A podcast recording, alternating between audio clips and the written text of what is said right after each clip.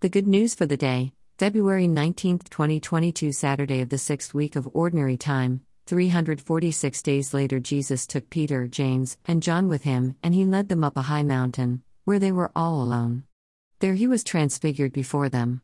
His clothes became strikingly white, whiter than anyone in the world could bleach them. And there appeared before them Elijah and Moses, talking with Jesus. Peter said to Jesus, Rabbi, it is good for us to be here.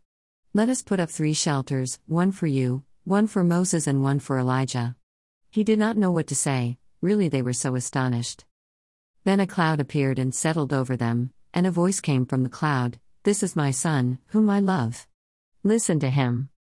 Suddenly, when they looked around, they no longer saw anyone with them except Jesus. On their way down the mountain, Jesus gave them orders not to tell anyone what they had seen until this human child had risen from the dead. They kept the matter secret, but kept asking what rising from the dead meant. And they asked him, Why do teachers of the law say that Elijah must come first?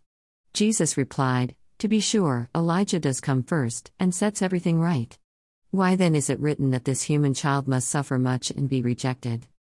But I tell you, Elijah has come, and they have done to him everything they wanted to, just as it is written about him. Mark 9. People have other sides that, sometimes, we never see. Sometimes there is something bad the adulterous husband, the sticky fingered bank teller. Sometimes there is something good. C. S. Lewis tells a story.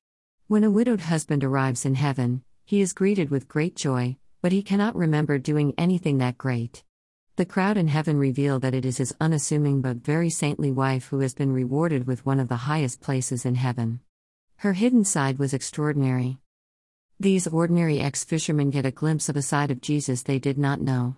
He is a master of Moses' law, he is a truth teller, the equal to Elijah the prophet, and his destiny is to fulfill them. He is a uniquely beloved child of God, our Creator Father. Despite this spectacular other side, he tells them, their friend is going to die and rise again, a resurrection that makes them wonder and discuss. Recalling that Elijah went alive into heaven, these men think Elijah might be a real Messiah come back, and there is no reason for Jesus to die and rise like Elijah? They just don't know. God calls you and me to see the hidden presence of Jesus behind the faces all around you, and our faith see neighbors both with inner glory and unknown suffering, on their resurrection way. Like these three, your faith can get the same kind of glimpse of the kingdom of God hidden from human eyes and see our whole world peopled with beloved children of God.